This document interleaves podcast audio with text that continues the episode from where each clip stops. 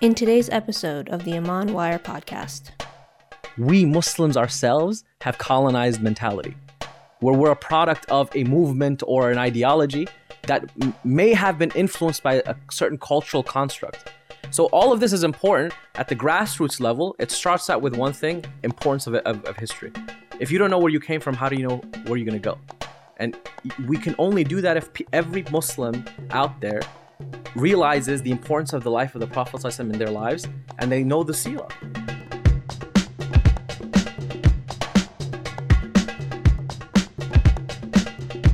Assalamu alaikum and welcome to the Ummah Wide podcast. Liam here with Ghaidar. Assalamu alaikum. Wa alaikum salam. Salim, how are you? Good, alhamdulillah. Joining us today is uh, is a is a guest that we are uh, very honored to have, uh, especially since you know Ummah Wide is part of Al Madina Institute, and we're having someone who uh, is very well acquainted with uh, Al Madina Al Munawwara, the city of our Prophet sallallahu alaihi wasallam. Uh, Sheikh Hasib Noor. Assalamu alaikum, Sheikh Hasib. Alaikum salam wa rahmatullahi It's beautiful and wonderful to be with you guys. Honestly, it was exciting when you just told me like, hey uh, mind being on the podcast, and I was like, yeah, it's been coming. Alhamdulillah, we've been keeping contact for a while. Allah so it's really an honor to be with you guys. Inshallah. Alhamdulillah. Actually, just before the podcast, Sheikh Hasib blew my mind because he mentioned that he uh, was in uh, the city of Albany a long time ago. That's right. And I was like, how did I not know who, you know, know, know you? And he's like, oh, I was a little kid. So he just, I just feel really old. Uh, no, it was so. it was around the same time too. That was the crazy thing. That's fun. So, um, Sheikh Hasib, you know, my first uh, exposure to you um, has been, I think, like a lot of other uh, people as well, has been through um, your uh, your expertise in uh, the historical sites of Medina uh, uh, uh related to the to the uh, the life of the Prophet sallallahu um, You know, you've you've had the, the privilege of being of, of, having a lot of knowledge of not just like the the places that a lot of us know, but the places a lot of us don't know when we visit the city. And as a result, you've you know often have been the tour guide for many individuals and groups coming into um, into Medina. And I wanted to sort of start off to talk about that a little bit. About number one, um, this certainly is an interest that you've developed. Um, and, and, to become an expert in this.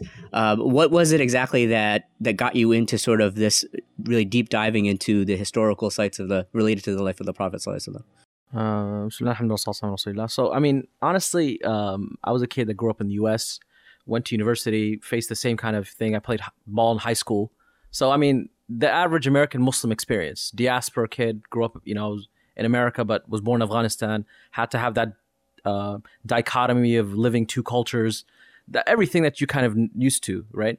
Um, and alhamdulillah, when I got accepted to Medina, it was my third year university, uh, and I had to leave that kind of whole thing. And my parents and family were very happy for me, which is not sometimes the case with some people when they want to decide, hey, mom, dad, I'm going to Egypt, right? you know, I'm going to Syria. We're like, we're jumping ship. And they're like, you know, go be, finish your degree and all that stuff. But alhamdulillah, my parents realized what I wanted to do. When I got to Medina, this is like, what was the changing or deciding factor for me? I looked around and like anybody that goes to Medina, they feel the presence of Rasulullah They feel the peace, the tranquility, the love. And they see this, this is not normal. The, the feeling you have there is actually, I consider it a sign of the existence of Allah itself right? And everybody who's been there knows that. But one thing that when you see, you go around you, you see the architecture, you see the buildings, you see the some aspect of historical nature, but you say, where do those events actually happen? You say, I'm going to be where the Prophet actually lived or walked or the life events occurred, but where? So that's actually the, the precursor to me wanting to study this.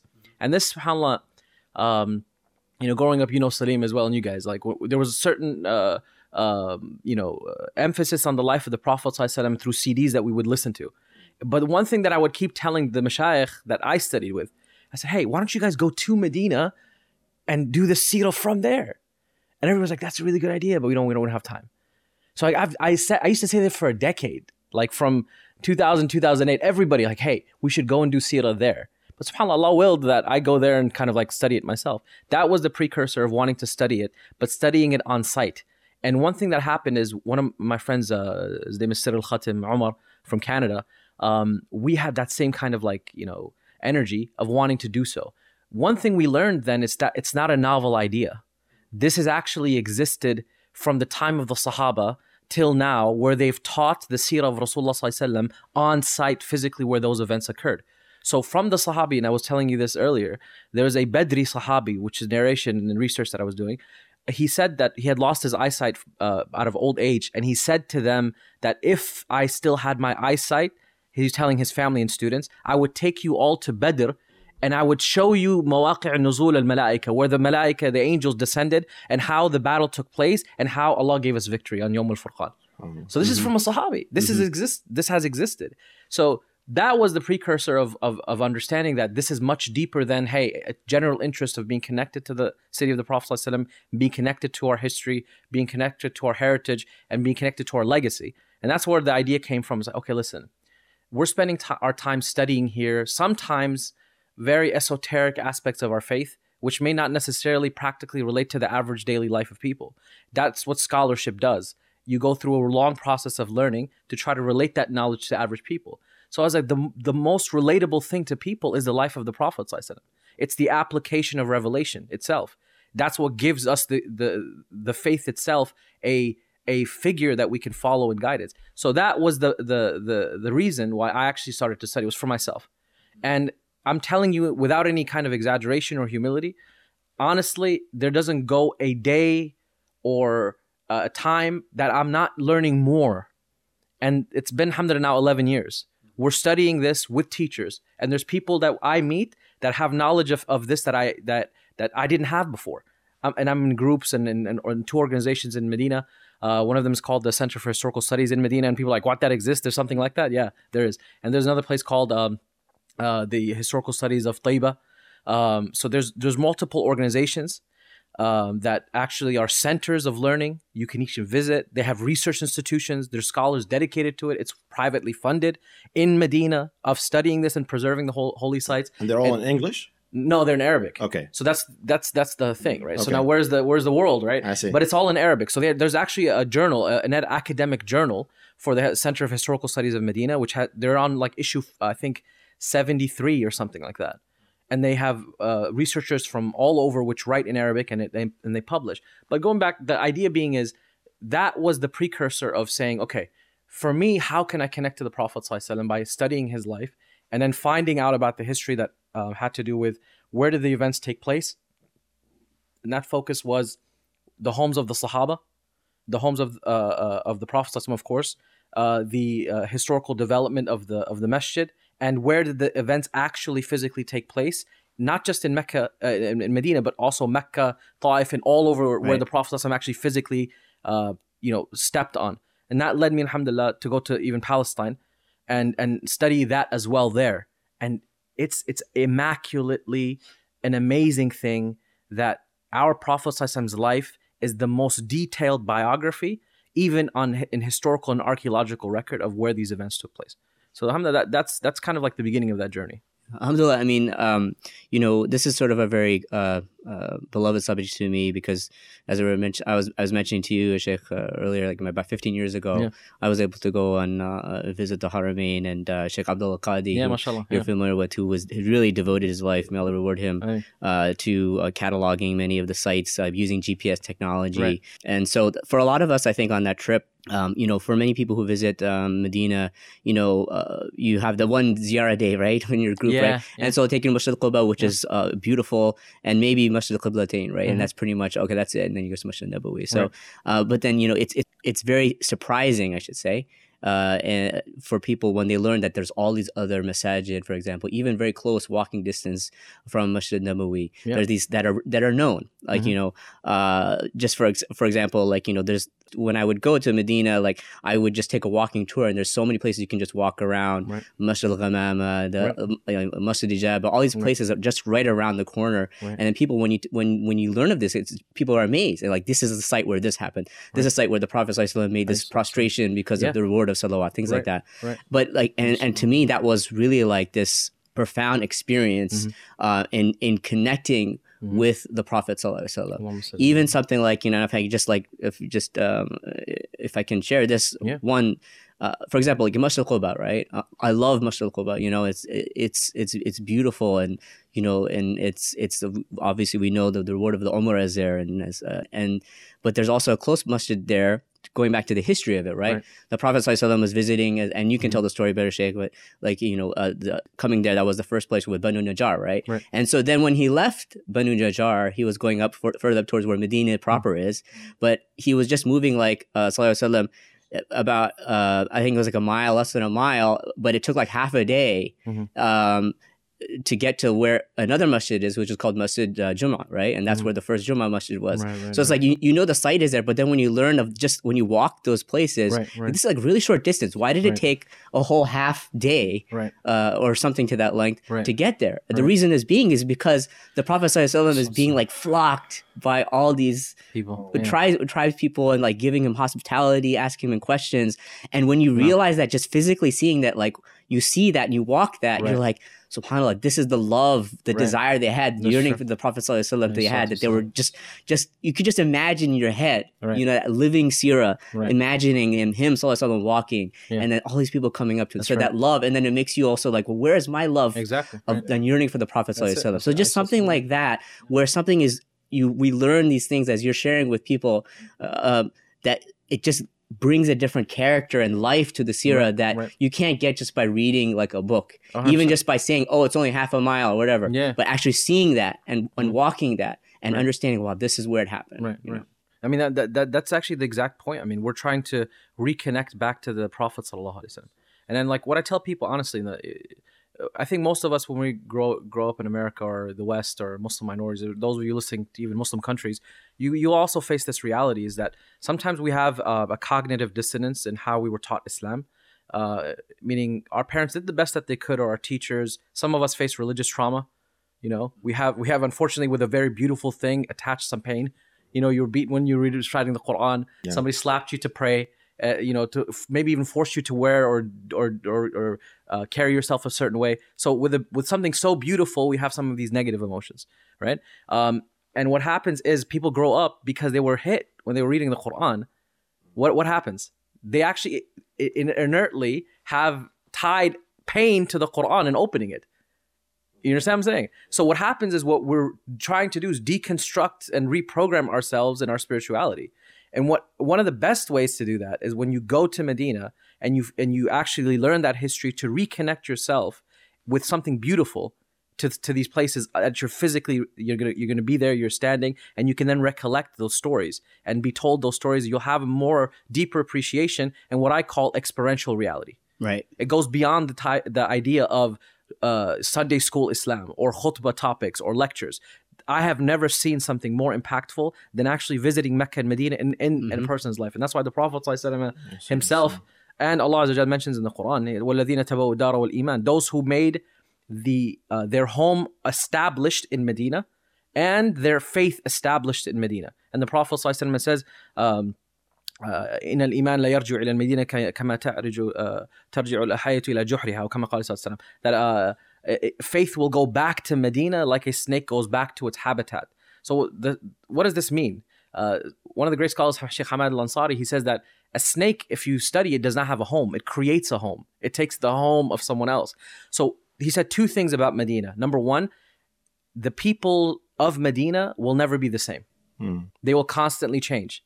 That's why at one point they were Indian scholars, and they were the ones who were the caretakers of Medina. Another point it was the Mamluks. Another point it was the Ottoman Turks. Another point it was you know uh, different people from the people of Medina itself will constantly change and will be representation of the ummah's diversity to this day. Right. And that is subhanAllah, my teachers are from Africa, from from Asia, from Far East, from uh, the Arab world, and now we have alhamdulillah scholars there from from America as well. You know, uh, but with that being said, the the aspect of this is home is what Allah said. Those who will make Medina their home and will find their faith in it. So this concept is actually ingrained in our in our faith that you go to Medina to reconnect back to your faith, to remove some of those things that you were traumatized from faith, and to reconnect with the love of the Prophet in an experiential way. SubhanAllah. Yeah, I mean, uh, you know, one of the um, one of the other elements I think that is is is at play is that you know when we were when we- when I had the opportunity to go on some of this extended um, touring of some of these sites, uh, you know, one of the uh, the imams who was with us, you know, we we had expressed sort of this discomfort about the lack of knowledge of these places, but also sort of the lack of historical preservation for some of them, right? Um, and that's may may go those, those two go hand in hand. And he just made this comment. He was like, you know, in, if you're in uh, the United States and you came across, you know, you, uh, Benjamin Franklin's grandmother, Oh, yeah. um, sat in this house for Right. two hours, and Yeah. it would be like this. A historically preserved Yeah, site. and not only that, they'd probably bring uh, an actor that's playing Benjamin grandmother Yeah. and would, would act Yeah. the whole thing for you, so you can actually cry about the whole thing too, right? Yeah, absolutely. Right. So you know, I, that's what I wanted to ask you about. I mean, like, you know, where where, where did that disconnect happen in terms of of of us getting divorced from this hist- history? You know, I know there's a lot of factors at play, but in just terms of uh, for us here, what can benefit us in terms of connecting with that history and and and um, you know, making efforts as you are and other individuals like you to try to connect with the history because you know, like I was I was thinking, you know, as, as just like the Benjamin Franklin grandmother type type example, but that's Mhm. actually this actually actually is true. There's actually things like this that uh, that are um, that are preserved. There's there's efforts made, like for example during World War II, Mhm. where uh, the Allied forces were um, they had a contingent of like of of of museum museum people and curators and things like that actually try to go and acquire reacquire a lot of the artifacts and art and cultural items that were being Yeah. taken by the by the Germans right, Right. So, so there's an active like effort being made that we need to preserve this history Right. you know and that has occurred and that is occurring like for example like say for example in Timbuktu recently when, when they had a lot of strife Right. the, the the the the museum caretakers they hid all those manuscripts from being destroyed so there is that we definitely have that um and seeing pockets of that being um, expressed and to preserve a history um but you know what what have you seen that that we need to to um, to increase this sort of general communal Awareness, desire and yeah. awareness to do this because you you as an individual are doing this and other people are doing this but it's not I, I don't feel like it's that consciousness amongst the community that we need Yeah. to strive to try to preserve um, our history Yeah, I mean that's a very good uh, good question. Uh, so you know, this requires us to dedicate our lives, right? So this is what kind of uh, we decided, and uh, I decided to create an institution called the Legacy Institute, under which um, the main point would be to function on a level of awareness and disseminate that education to people because we are disconnected from history. We are disconnected from legacy. So one of those aspects of of that legacy is prophetic legacy, uh, which would kind of uh, work with directly people that would be coming and doing tours. So we do like the tours aspect, and then we do the educational component components like seminars. But then, what if you can't attend? Okay, so then there's going to be uh, literature, and then have like you know a video series on site of macro seerah and micro seerah of the Prophet's life. It needs to be at every single dimension and level of and type of medium that can reach people in multiple languages. We have to do that, and that that is catered first and foremost toward Muslims because something that any any, person who understands history, bro, you will understand how disconnected we are with a reality that's been only 80 years old. 80 years old, the Muslim world was different and existed at a different level and a paradigm than the past 1,000 years before it. We are literally now an exception to a reality. The way we're currently living in the postmodern era, the, the era of the nation states, right, which have created dichotomies within wedges amongst Muslims that people have accepted those paradigms over the paradigm of Islam. So one of the things that we've that we've kind of like realized is in the last 100 years, there has been this drastic disconnect, and how how do we like you know uh, amend that is by studying and, and understanding history not over over uh, dramatizing it either because that's also a problem right? Not living in the grandeurs of the past and glory and kind of almost uh, excusing you know certain things uh, in terms of our history but rather to understand the functionality of what islam was like. That should start out with in my opinion first of all before uh, anything in two different ways. Number one where did we where did we come from? What is the life of the prophet and what is the functionality of the prophet's life in islam so that you can understand that functionality is critical to how we move to the future. It's critical. Why? Because we believe Islam is timeless. So that guidance itself has to be timeless. And if we're not drawing from that, then what in essence do we believe? Uh, other than a, a hollow shell, right? And it just becomes about superficial aspects. It becomes about mechanics and losing the actual objective. And then the other aspect is going from where we are backwards as well.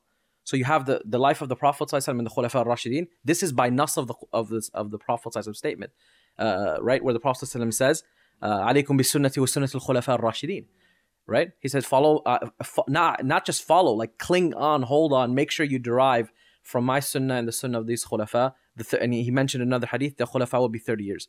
Then you have the other aspect, which I believe is important and critical, is you work from where we are, and ask yourself, how do we get here? And work your way back. And that is why we we focus on an, another aspect called the last 100 years. Okay, deconstructing colonization and Muslim uh, and the Muslim identity. And every one of those words has a narrative which is strictly to us, not not the narrative construction of secularism, right? So what does it mean of colonization? There's two types of colonizations. One of those are colonizations of what happened in terms of, you know, imperial colonization that happened in the Muslim world, split up everyone that we see the Sykes-Picot that happened, you know, your country or what happened to ours in terms of to this day the Durand line between Pakistan and Afghanistan, for example, right? We're talking about that for sure, but there's another type of colonization Sheikh Abul Hassan Nadwi talked about, and he said that's internal colonization. We Muslims ourselves have colonized mentality, where we're a product of a movement or an ideology that m- may have been influenced by a certain cultural construct. So all of this is important at the at the at the at the grassroots level. It starts out with one thing: importance of, of, of history. If you don't know where you came from, how do you know where you're going to go? And we can only do that if every Muslim out there realizes the importance of the life of the Prophet in their lives and they know the seerah. I mean, how many Muslims do you meet on a day-to-day basis? I mean, even you listening here, right? Ask yourself, how did you go through the life of the Prophet at least once? I mean, now there's podcasts, there's books, there's all kinds of things, and you you will be you'll be hard pressed to find. There's there's very few Muslims that that can say you know very very honestly I've gone through the entire seerah of the Prophet. Sometimes we're in our conservative uh, uh, bubbles where you, you know you meet your 20 friends all of them have gone through like all the series that you guys know the famous podcasts. But if you just step outside of that bubble for five seconds you'll see that there's a whole uh, group of, of, of, of- of muslims that are detached from it because of lack of awareness and importance. And that's why it requires everyone, not just like, you know, people who are they haven't their their their entire life is this, but you guys who are listening to it, you guys are sitting here to actually disseminate the Prophet life. It's an it's an individual responsibility. Yeah, subhanAllah, I mean, uh, when it comes to that uh, point, I'm, I'm listening to you, alhamdulillah, and, and I'm in agreement. Uh, at the same time, we uh, think about uh, learning, uh, you know, where we came from, so to speak. And even in, when, when we come to realize the message or Islam in general, you know, we need to know three things where we came from, Right. you know, uh, like in general and in the grand picture, Right. uh, philosophically and Right. existentially and all that. What are we doing here and where we're going? Yeah, You know, so that uh, of course that's conceptually, uh, you know, uh, very essential. Mm-hmm. But then when it comes to you know applying this Good. in, in reality, Right. Mm-hmm. like you mentioned, where we're coming from as Muslims, after I accept this paradigm, There you go. where am I coming from? I'm coming, you know, I need to understand where this came from through the Prophet, through the embodiment of Islam. Exactly. So as a human being, I need to come from the Right. life of the Prophet والسلام. And this is also another point, you know, that, that you uh, mentioned, Hafidhakallah, you know, yani, uh, we have this kind of, uh, you know, uh, I guess, um, Allahu Alam, uh, way, you know, uh, we, we always read about, Salim, we always read about, uh, you know, the Prophet والسلام, you know, when he came, uh, when he first made the hijrah, it was through, uh, you know, uh, you know, making the hijrah to Yathrib, you know. Mm-hmm. So Yathrib was plagued with illnesses and the whole shenanigans of Right, right, right. Yathrib and whatnot. And then when the Prophet arrived, والسلام, it became Al Madinah Al Munawwara. Right, right. And it got purified. Right. But then we just read about this. Oh, that was in- interesting. That was Right. cool. You know, Right, right, but dude, this is a message for us. You Right, know, right, right, so right. basically, we are plagued with so many things. we Right, have right. to connect Right, right, right. you know and to connect connection to al madinah munawwara is is is you know something that is subhanallah very much essential at least in my point of view to purify me from all these uh, Right. you know illnesses and the last thing i want to uh, i want to comment on on the on on the very actually uh, plaguing things of of of, of, uh, colonization uh, Right. of, of how we approach uh, colonization when we do all that uh, deconstruction sheikh you know this is leaving a whole lot of the youth you know Right. yeah i still consider myself part of the youth Salim. Uh, this, Yeah, you this, are. this list leaves yeah although i lost a lot of hair but uh, this leaves a whole lot of us actually in this Beida, in this like desert of uh, you know, not having a landmark to to Right. because when you deconstruct all of this, Right. You leave us confused, and a lot of us actually become desensitized and become not really interested in religion. Right. I Because guess what? You you you you deconstructed a lot of the Right. uh, you know shackles upon which actually religion was uh, you know passed to me. You know, Right, right, right. and now I'm like I really don't know what to do. Right. But uh, in my answer, and this is also the last thing I want to mention, a lot of people say, you know, um, you know, I cannot go to Medina. What are you guys talking about? I, I, I'm very, you know, I, I mean, a lot of Muslims cannot even travel, cannot even, you know, Right. you know, some people tell us like, why do you guys do the Rihla program or Right. why do you guys do the Sahba program? We can't even go there. I mean, that that's an example for those who can, but those Right. who cannot, what do they do? They connect to the Prophet ﷺ through the seerah, Yeah, you know. Right. and and this is really what I wanted to say. You know, when you have all this deconstruction happening, Right.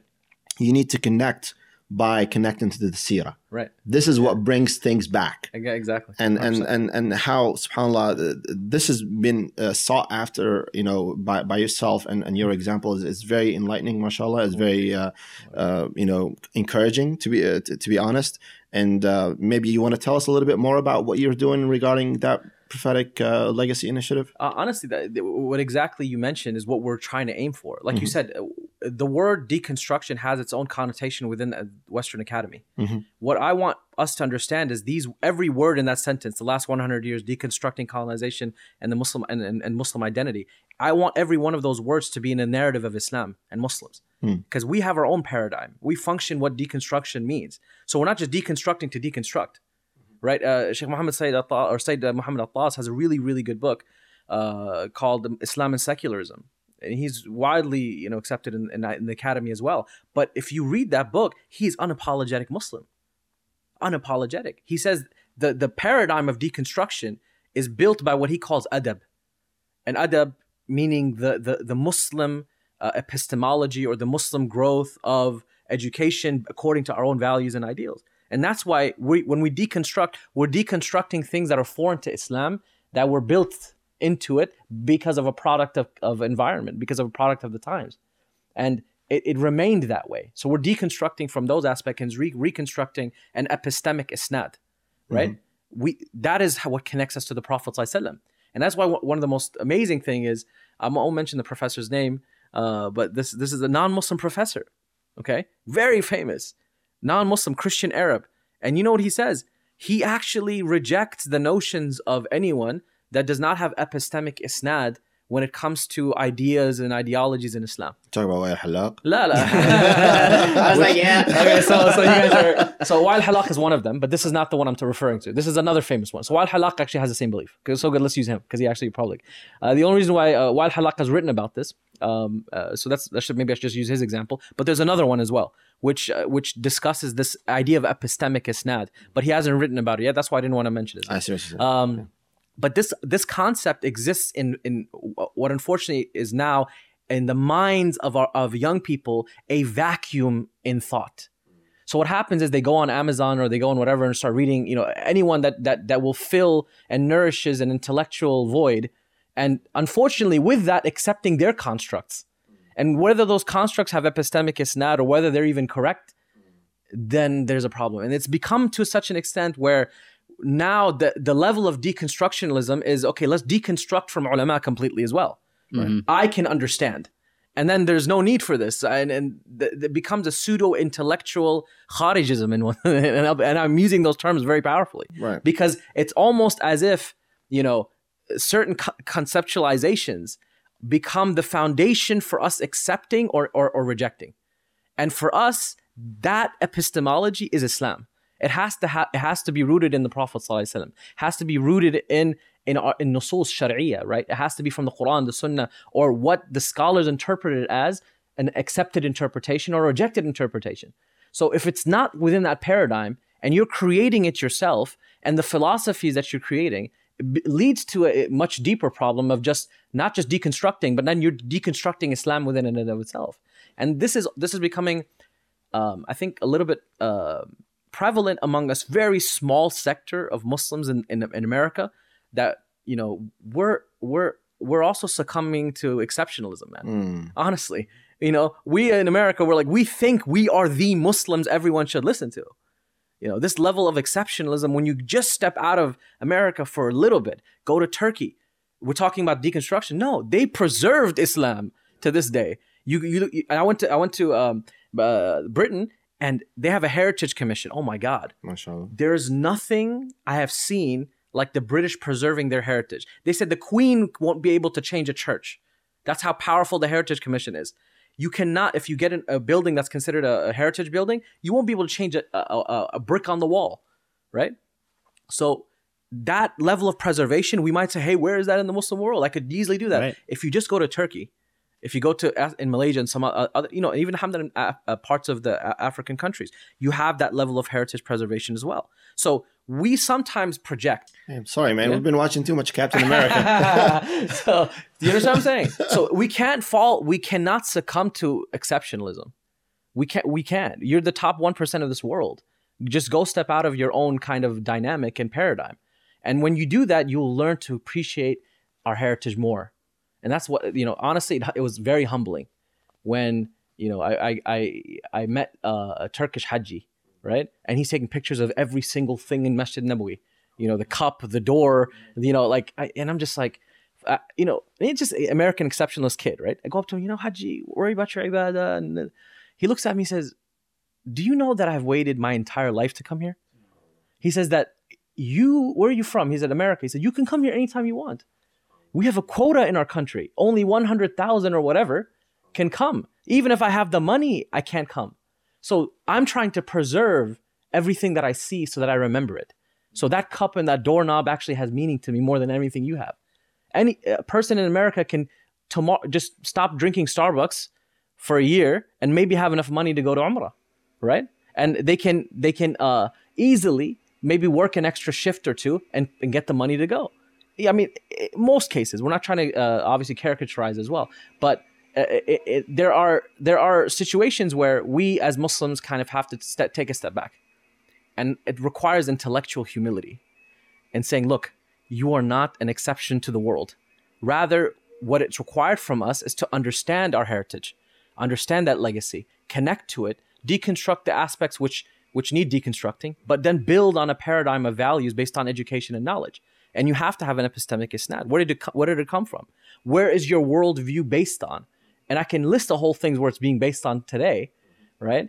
Uh, which is another another podcast, inshallah. but but my and this relates to your question just to just to get to it, and that is what we're trying to do. You have now, alhamdulillah, many organizations, Al Medina Institute itself, mashallah. You have now, we need more of this. It's, and no one is competing with one another. This, it's actually a service. Every time I see another institution come up, I'm so happy. Do you know why? Because it's going to go beyond the surface level sira that we're, that we're, Exactly, that we're asking people. It's going to go to depths. And we need deep reading of the sira. So, for example, you mentioned Quba and, and how beautiful the Prophet ﷺ was, and then you mentioned the idea of purification of the Prophet arriving. There's a d- there's a deep level to both of these aspects. One of them is the Prophet ﷺ would go to Quba every Saturday. Saturday, right? Saturday is what on the Jewish calendar? What is it called? Sabbath. Sabbath. Sabbath, They don't technically.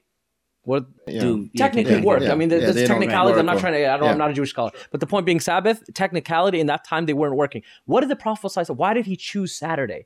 It's a type of Mm. community ties. Every single Saturday for 10 years, the Prophet is going through the Jewish neighborhoods and he's having conversations with them. How are you? It's not just about the Umrah, it's about community relationships.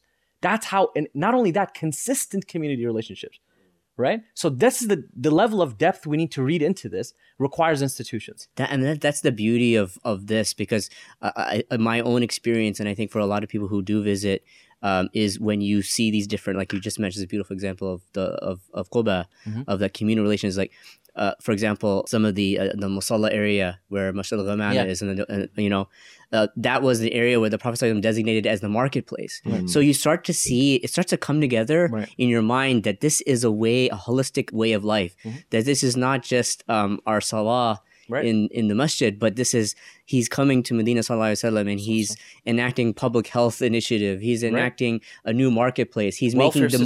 Muslims a unique Right. um, identity in terms of like they're self sustaining, so not reliance on the other uh, other 100%. tribes and things like. So you it starts to come together, and I think as a kid, I know for me, from when I the first time I went to the Haramain as a kid, Mhm. seeing the physical places was as as powerful as being near the Kaaba. Allah like you know, going to Jabal beautiful. Nur, That's right. walking up to Jabal Nur. I Right. mean, as a kid, there's nothing Right. better than like walking up a mountain. you know, it's just fun That's true. right? But that connects with you so much, and you Mhm. start to think. I still remember going up there, and, and someone was saying, "This is the you you can see from the cave, you can see the the Kaaba from that that one that one area, right? Yeah, yeah. That that's a powerful like experience, especially for our, our young people to connect with that and see Islam as because I mean, really, what is one of the tragedies of our modern time as Muslims that we we, we compartmentalize Islam Right. as this very just sort of religion, not the holistic way of life Right. that the way the Prophet ﷺ was, and that and by bringing in all these these this this in depth knowledge as Right. you and these sites, Right. it really brings that to life. You know that 100%. living life of the Prophet I mean, I mean, you guys, you guys hit the nail on the on the head. The idea is that, you know, what is our con, con, conceptualization of faith itself? Religion. The word religion does not exist in Islam, right? Mhm. we call it Dinul Islam. We don't call it Haykal or something like that. And the the word religion has a, a Eurocentric understanding. It was it comes from the, as you all know, the the the, the Protestant Reformation, right? And the idea that the church became corrupt. So those those conceptualizations are you you, you see that creeping in within our Muslim uh, community because again, it's novel, it's an idea that they're exposed to. But one of the questions that I have is, listen, before you're going out accepting this, all the uh, all these philosophies and epistemology or understanding or whatever you want to call it, did you understand where we're coming from in the paradigm of Islam and the functionality of literally 1400 years of scholars and Muslim thinkers and thought and the philosophies? And the answer is usually no. So I'm just like, okay, so you're will, you're asking us to adopt something foreign, and you yourself haven't grounded yourself in something that's foundational, and that's that's scary. It's scary. Yeah, it's very. Um, it, I mean, it- it's heavy also too. I yeah, where I mean these word, these topics are like yeah, I mean, the- where do we begin? I mean, this is just like you know. I, I mean, I, we certainly don't want to have um, our listeners to you know Yeah. come out with that, come out with that feeling. I mean, there's.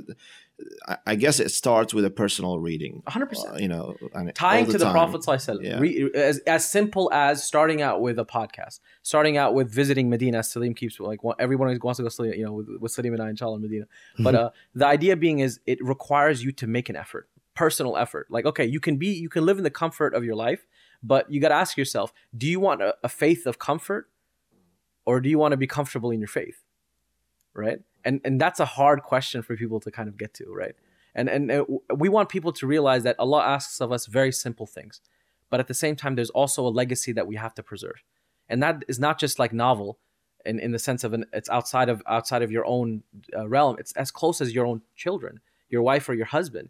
They're gonna eventually have to. You have to teach them something, right? You have to yourself know what that is. Okay, so uh, it'll come to you eventually, uh, and that's why Hajj and Umrah is so beautiful, because I have people who come to Hajj and Umrah, they've never prayed in their life. I'm not, I'm not joking with you. They don't know uh, any of the uh, of the famous names at all, and there's so many of Muslims. Like you're like, how do you not know this person and that person? Like they have two million followers on Facebook or whatever, mashallah, right? And they're like, I don't know who that is. And there's there's tons of people like this.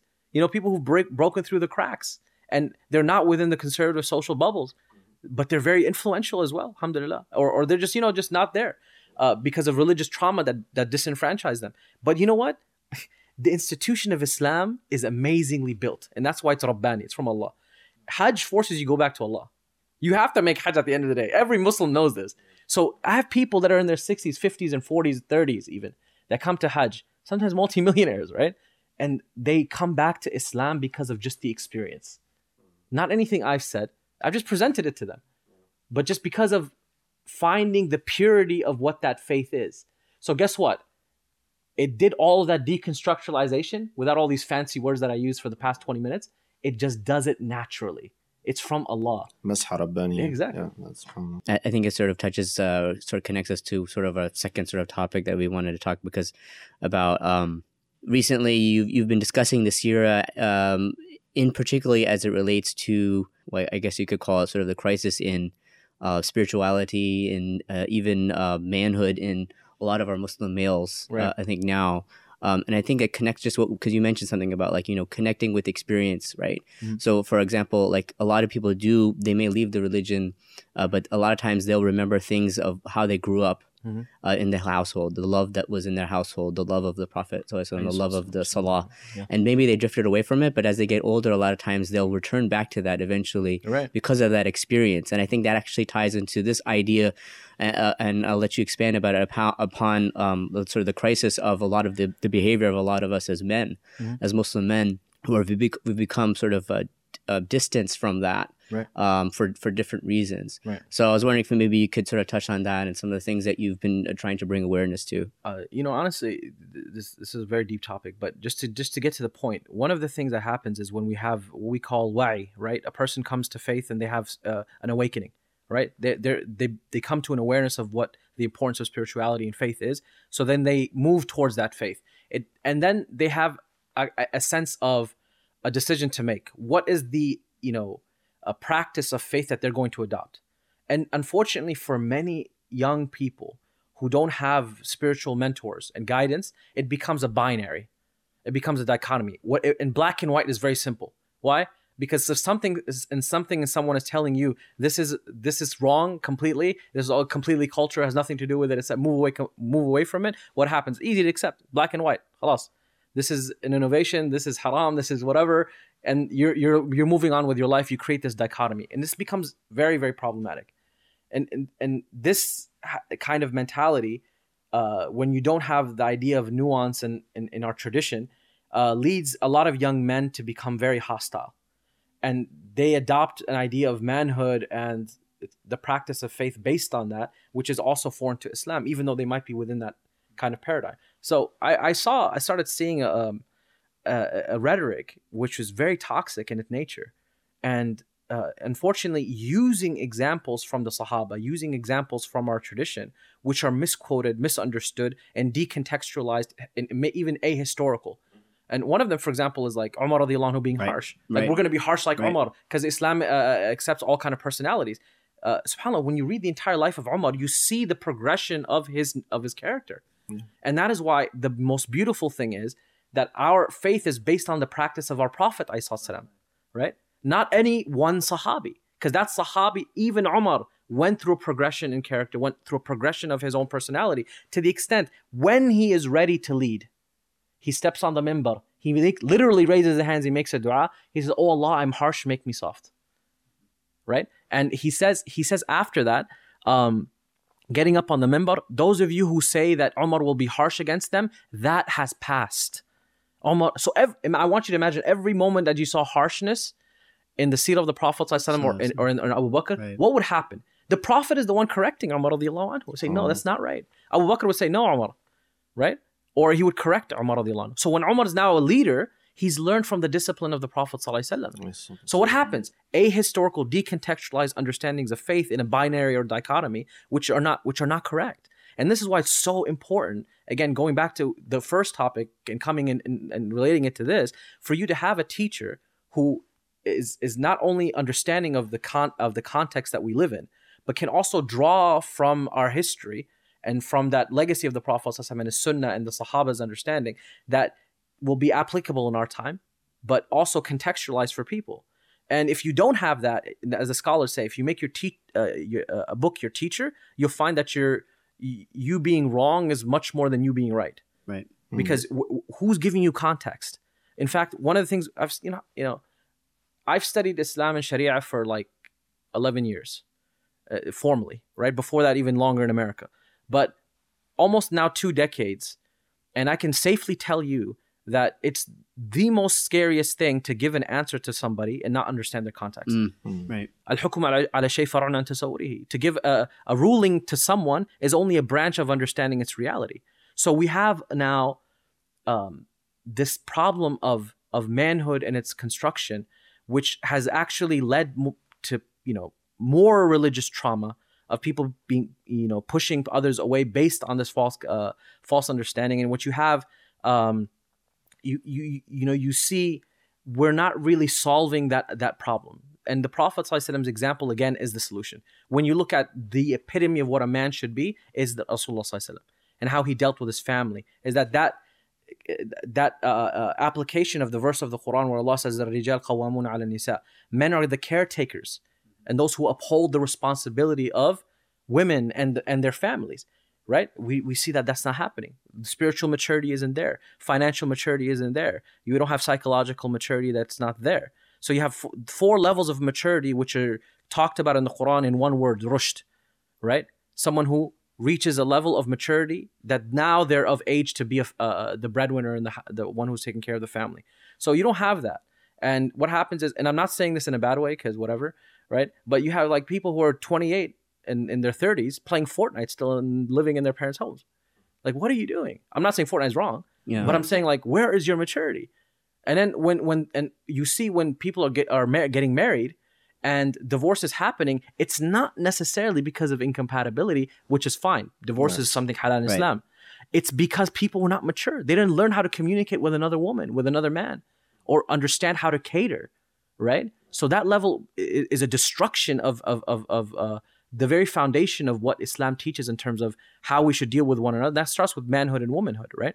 So um, this is something that I wrote. I said, and, and I wrote it on uh, International Men's Day. I was like, I believe there's a spiritual crisis among men because we can compare. Look at the involvement of how much of our faith activities have in, women involved compared to men, Right. like seventy percent to thirty. Right, and this is why we're, we're talking about manhood. You Basically, I mean, people say, "Why are you talking about women?" Because women are, are connected, mashallah, at least statistically, you know, Yeah. uh, to to to more aspects of the deen. And and when And you also because I'm not a woman, right? right. I mean, I mean, I mean, of course. joke, you know, well, people keep talking about you know women issues, and they should, you know. Uh, but there's also that neglect that sometimes happen, you 100%. know, uh, that happens on on our side, and and the the maybe if you can touch a little bit uh, on on the concept of rujula, you know, like Yeah. the, the the idea of what I mean, you know, rajul, uh, especially Quranically, you know, refers to men and women. Right. But at the same time, you know, when it comes to what makes you a rajul, what makes you a man, uh, so to speak, you know, to carry on that kind of responsibility,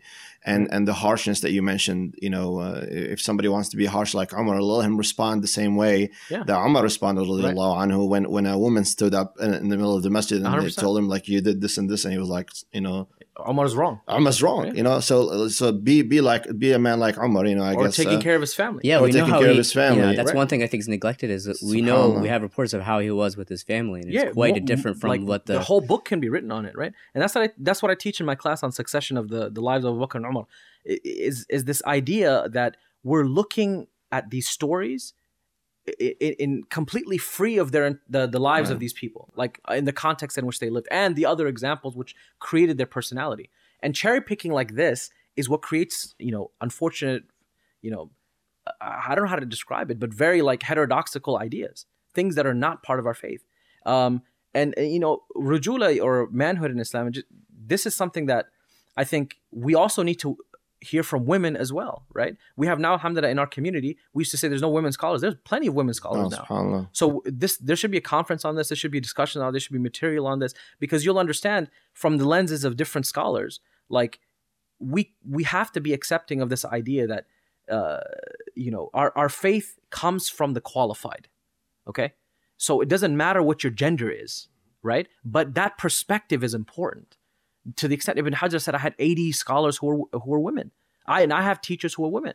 That's important. And you see a different lens, right?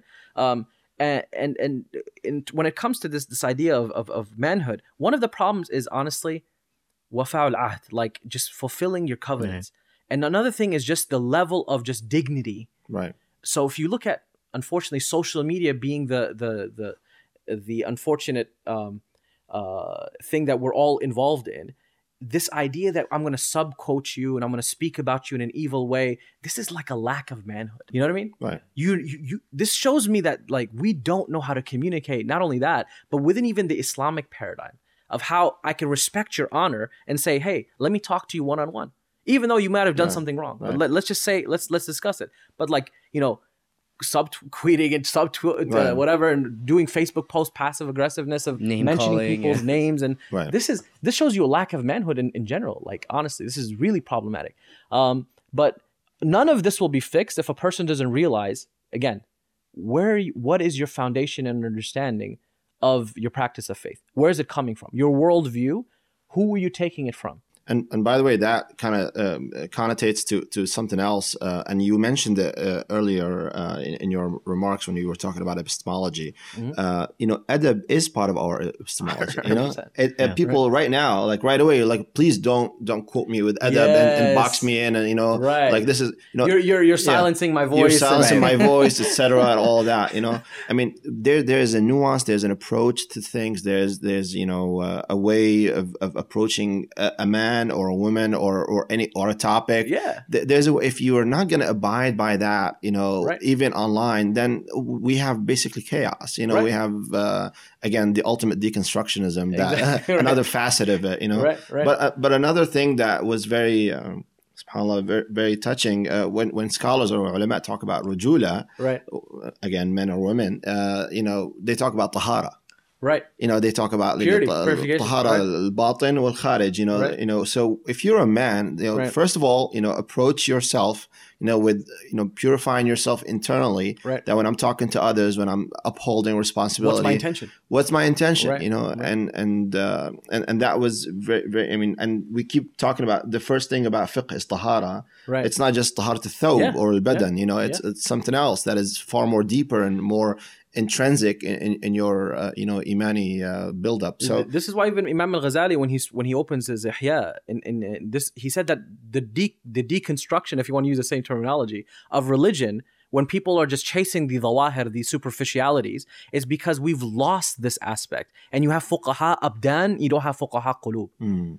he says you have people who are knowledgeable of the structure mechanics but nothing about the heart and he says, when those things are separated, you saw the chaos in the Muslim Ummah at that time. You have the Fatimiyin and the Buwayhiyin are uh, like fighting over each other. The the Madrasa Nizamiya became a place where people uh, went for status and position, and the ivory towers that we talk about now, right? It became about the madaris, and to the extent that the madhab started to fight over one another, whether you could pray behind each other or not, while the crusades are happening. So complete loss of like, and he's lit. It, it, more or less, if you read just just go read the introduction, he's like, we basically have lost our minds. What is wrong with you, right? He literally says, how can you diya al umr? Eh, you will you you're you're wasting your life on not understanding what the Sharia came for, right? So we, we can't lose sight of these things. There's the bigger picture is always present in even our communications. So one one of the things that also is I think uh, adding to this is the extremes, mm. right? So we have toxic masculinity, which is a which is a reality, right? Of course. So suppression of uh, of, of of of men being able to have spaces where they feel welcomed and being challenged spiritually, but challenged in a way that is welcoming to them, and that where they can honestly, genuinely feel that there's mentorship mm-hmm. and there's care, right?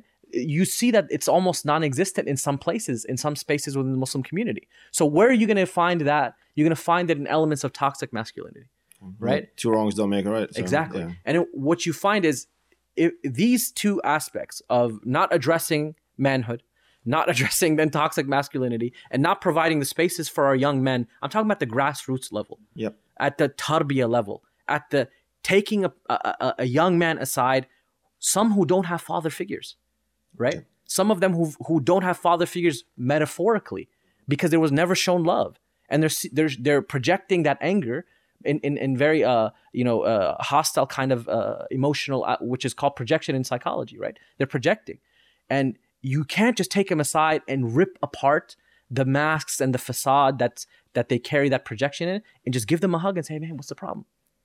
Like, you know, tell me what, what's going on. You don't have that. And it requires murabbin. It requires people to be in their lives and separate uh, the dichotomies of social media, which is fake, right? It's not reality. But what we've done is separate our faith in this kind of like digital way. And we need to go back. We need to actually deconstruct from Twitter, right? Deconstruct from social media. Use it as a tool rather than having our conversations in that medium. Have it on in, in, in a medium where action I can personalize you, like we're having right now, right? Um, and that just that that needed to be mentioned. But ultimately, we need just places where we can have these genuine conversations take place. Right? We can have people who have uh, genuine concern and and uh, grievances, and to not negate those grievances, to have a communication, but tend to build a, a practical solution rather than just yelling and shouting at each other or not being able to construct what Islam actually teaches us So there's a akhd. You give me and I take, right? And then I, I give you and you take. And when we can have those conversations about real major issues in our community outside of the medium of, of the digital, that's when we can grow. But then when it when the entire conversation is happening online and you have you have another problem which our scholars are not addressing them very honestly, which is true. We don't. We don't sometimes address the major issues of our community. You have people then lost. So the conversations have to take place. And it might hurt, it might be painful. But then if you're not addressing it at all, then where are people going to find their solutions? Right? And in light of everything we just talked about. Right. So you're talking about you can't stop life, right? You have to you have to deal with what the what the problems of the community are now. But at the same time, if you don't stem and, and are founded and grounded in values and and and a system and a paradigm and an understanding, whatever word you want to use, for how your worldview of is is grounded in Islam, then we're just arguing and it won't end. You know, it will it'll just be it'll just be your word against mine, and uh, this idea of uh, of subjective right, subjective truth, huge problem, right? Then then what in fact is binding us when Allah gave us this religion of Islam? Right? So uh, you know in um, in to follow your instructions because we're running out of time here yeah. because we and we have to fulfill our promises as right, as, right, as, as, as you mentioned it's one of the elements of of, of being uh, of, of true manhood uh, just as a final point um, mm-hmm. uh, bringing this all together what are your some of your advices or tips about in terms of of grounding ourselves in the uh, uh in the uh, um, the experiential learning and practicing of the seerah of learning the life of the Prophet. What are some tips or advice you can give for all of us in terms of grounding ourselves in that so that we can, um, you can we can grow and move forward? Right. So, alhamdulillah, I mean, uh, you know, always uh, you have the podcasts uh, that that that are out there. You you know, listening to a podcast from beginning to end about the life of the Prophet sallam, is very important. Uh, you have a number of them. Alhamdulillah, Sheikh Abdul Nasir Jangda has it, Sheikh Yasir Qadhi, others as well. Um, and just you know, there's that's one thing, and an element also of practicality. Um, then it would be if you have something in your own community which is beyond just the digital, right? Where you can contextualize the Prophet's life. You can ask questions. Mm. You can say, "Hey, I don't get, I don't understand how we can implement this today." You know, like just yesterday, you know, the famous statement of the young man who asked uh, if he could, you know, have uh, mm-hmm. a sex outside of marriage, right. and the Prophet uh, responded in a way which made that young man realize it's wrong. Mm-hmm. He said, you know, people wouldn't like this for their own, you know, women and their folk in their family. And the man understood. So he said that somebody tried this with a young man in our time. He's like, yeah, so what? Let, it's their choice. They can do whatever they want. So that doesn't right. work, right? The whole point is the Prophet's accessibility and the fact that he can understand a, a uh, the mentality of this young man for him to make him understand. So sometimes it's not about physically being literal to the to the to the way of the Prophet ﷺ, but rather the context, the context, or contextualizing it, right? So this is what we're talking about. Uh, you won't get that by just listening to something or reading it. You're gonna get that when you have a question and answer with a teacher, and you believe I benefit from my students. I swear, all the time. Like there's something I didn't think about, and somebody will always benefit with me. And that's one. The second is um, we need a deep reading, man. We need a deep reading of Sira. Sometimes people go through one Sira book or two or a podcast, and they think that now, alhamdulillah, you've got the general uh, uh, uh, idea of now application of that. We need to go beyond the superficial. So you have, mashallah, like Sheikh Mikaeel Smith has a really good book on the prophetic uh, right. emotional intelligence. That is what we need, man. We, there's another one by Nabil Aziz on the uh, uh, I think 11 leadership habits of the Prophet. Rahimahullah, he passed away recently. so books like this is what we need. We need more of it we need to know like community building we need to know uh, on an individual basis the prophet the prophetic society something i'm working on inshallah talking about how the prophets have constructed the architecture the city the general welfare of the community this is something i'm focusing on the prophetic masjid the prophetic family so these ideas you know are something that we need to dig extremely deep and not just the surface level of the famous uh, love story of Khadija and the Prophet how the Prophet dealt with Aisha and she became a scholar. We're not talking about that. We're talking about okay, when there was a problem between in-laws, how was that how was that fixed? How did they communicate in times of difficulty? And there's like tons of stories, tons of benefit, respecting each other's status and responsibility while everyone knows their place still. And an in-law will not overstep their bounds and a, and a and a, a, a, a son-in-law or a daughter-in-law will not step their bounds either and they respect their parents and their and their and their each other's families, for example. Now, these kind of discussions require research, require time, require you to sit, right? And alhamdulillah, inshallah, the more people like you all study the seerah, I want you all to on the side have thoughts, like a thought book, right? And write down your deep thoughts that you can derive from yourself. Take those thoughts, expound on them, and then show it to a teacher. Hey, what do you think about this? Subhanallah, you'd be surprised. Like, wow, you came up with something that's not even written in, in written before sometimes, right? In terms of just in, in, in practice and, its nature. So I think, uh, alhamdulillah, the more we have institutions that do this, people uh, who study Islam uh, and uh, and reach a level I call scholastic literacy. Okay, so becoming a scholar is decades. Okay, if you don't know Arabic, you will never be a scholar. Straight up, let's let's let's make that clear. All right, and then if you, if you haven't spent decades studying, you will not become a scholar. But there's a level, there's a mid level every Muslim should reach. Every Muslim, and that's the level called scholastic literacy. You become literate in our tradition and understanding the scholarly discourse, and you can then derive and benefit at a level where you can, with a teacher, see what's right, what's wrong, etc., and benefit society at every level. That requires no longer than two years. Literally, it's a two-year like system that we can develop, and we're developing, inshallah. Uh, alhamdulillah, there's Al Madina Institute does this with the Suhbah program. For example, you have Qalam, you have seminaries like IOK, uh, you know, Taysir Seminary. Uh, uh, uh, there's so many examples, alhamdulillah. You know, and as they, they, you can keep going, right? We have all these different examples. They're all, all trying to get people at the level of scholastic literacy. What happens when you're at that level? You're like, I'm not a scholar. That's amazing. It's actually it's it's a, it's a form of like free freedom, right? Because you know where you are, where you're at, and what you can do and then you can benefit at that level. And alhamdulillah, our, our community is developing, and our community is developing in a, in a very positive way. And uh, the only thing we need is a little bit of direction, and the only thing we need is is young people to just have that that that genuine earnestness and and you could say motivation to realize that Islam is something I have to invest in.